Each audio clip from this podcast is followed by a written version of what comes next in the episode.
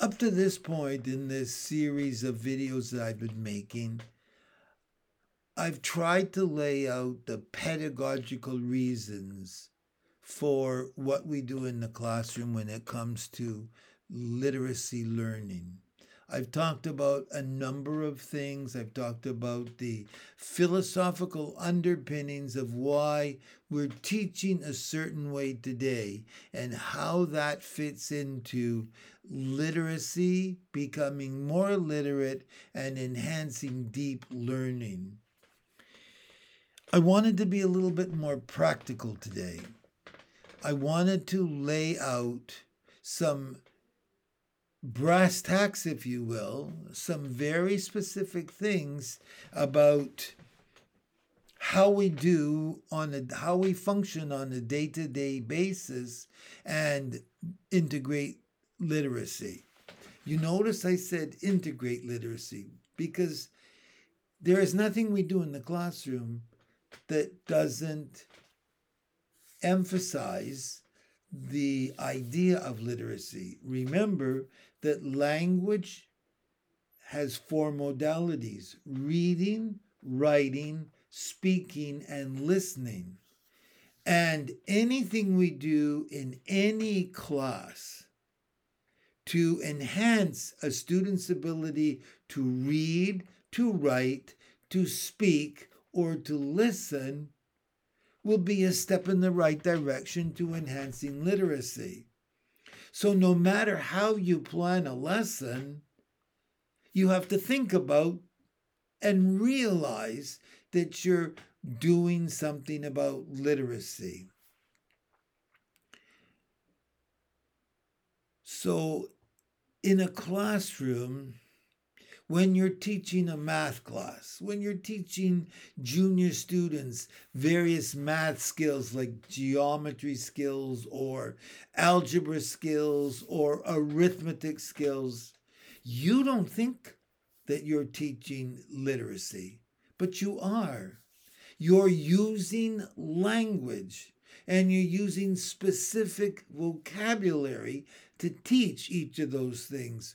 When you're teaching a math lesson on geometry, you're teaching things like rectangle and rhombus and parallelogram and triangle and square and cone and circle. And each of those words has to be used correctly.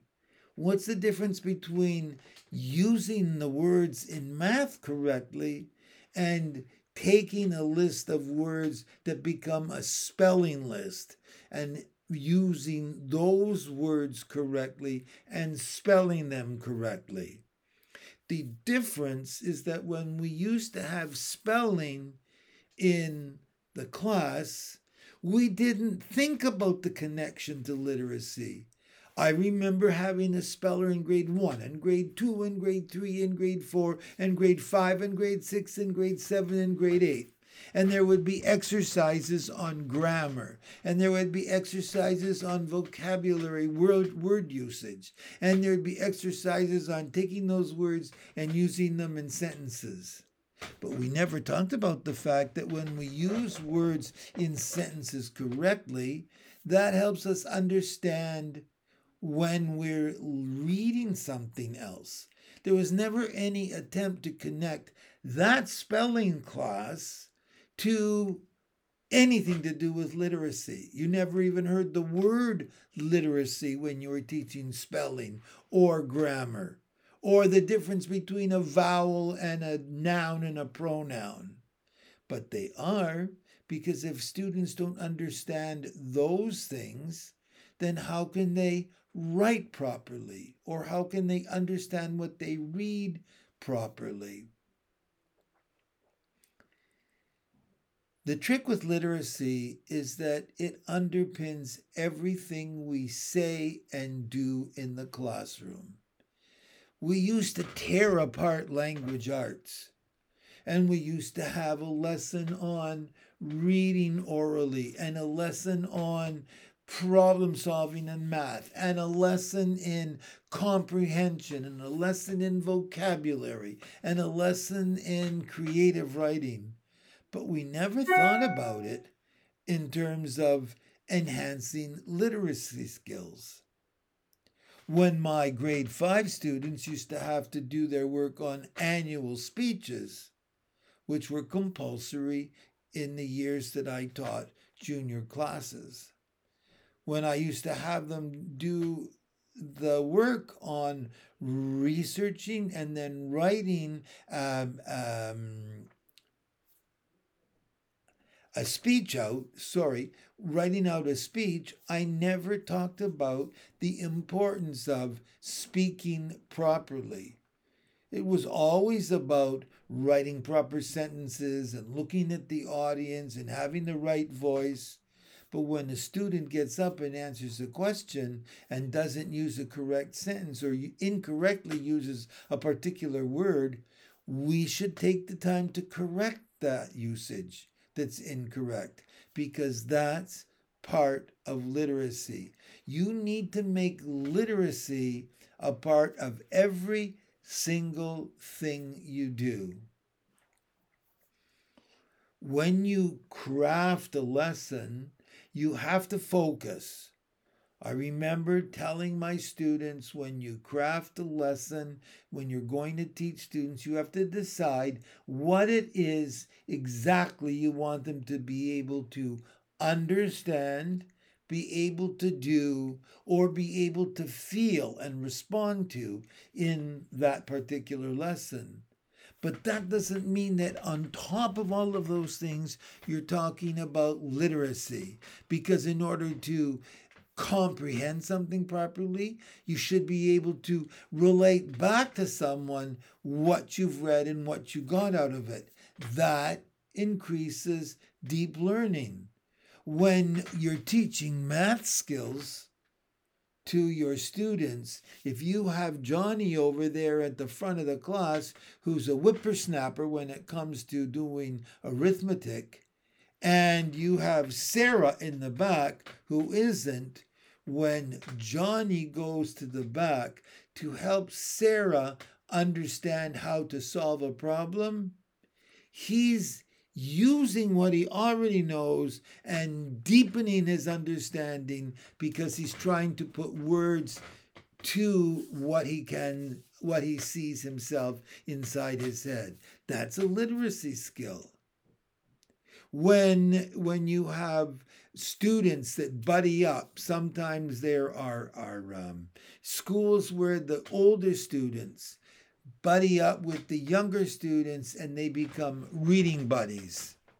When I practice reading to my class, I'm modeling literate behavior when one of my students in grade five goes to the kindergarten class and starts to read to a buddy in that class, that's also modeling literacy.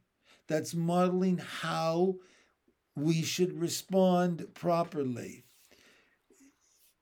I can't begin to tell you how often I found it difficult to explain to students that no matter what you're doing in the classroom. You are using one of the four modalities.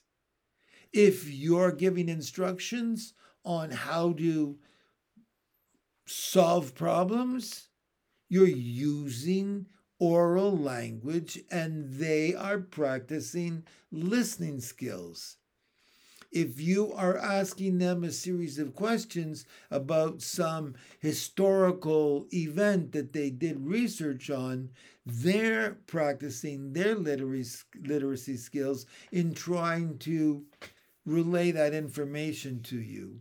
When a, a teacher has students practice their creative writing, that's when they should be stopping to help a student with punctuation. Did you put a capital where it belongs? Did you use a period? Are you using your commas properly? Not all the time. If you tore apart everything the students did all the time, they would lose faith in themselves. They would not want to learn from you. But you need to, as a teacher, keep track of when you've made an emphasis on writing properly, when you've made an emphasis on listening carefully and being able to relate back what it is that you were trying to get the students to understand. When you are when you have some some instructions to read, rather than you reading the instructions, you get the students to participate and make sure you ask every student over a period of time. You've got to be the record keeper. I asked Johnny yesterday to read. Today I'm going to ask Cindy. And the day after that, it'll be Roger or Christopher. You need to keep track and you need to know all the time that what you do in the classroom, from the minute you greet them until the minute they leave at the end of the day, is enhancing literacy. And along the way, social and emotional skills.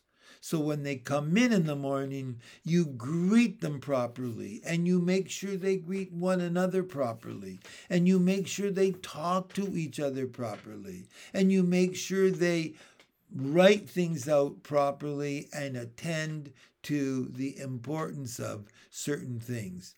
If we let our students write and use all the short forms and say, and use the argument that, well, everybody writes that way, you're not helping them become more literate because when they pick up a book that's 10 years old and telling them about some event or looking at some event through the lens of a historian, the, that historian is going to be writing correctly. And your students have to know that that's what that's how you write.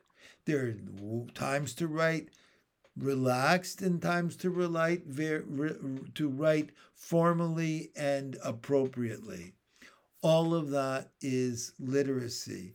So from the time you get see the students in the morning until the time they go home, you need to be aware of the fact that you are modeling literacy and you are attempting to pass on that those behaviors to your students. No matter what, Every time you are teaching with your students, you're involving them in reading, writing, speaking, and listening. And they need to be able to practice them all the time. Good luck.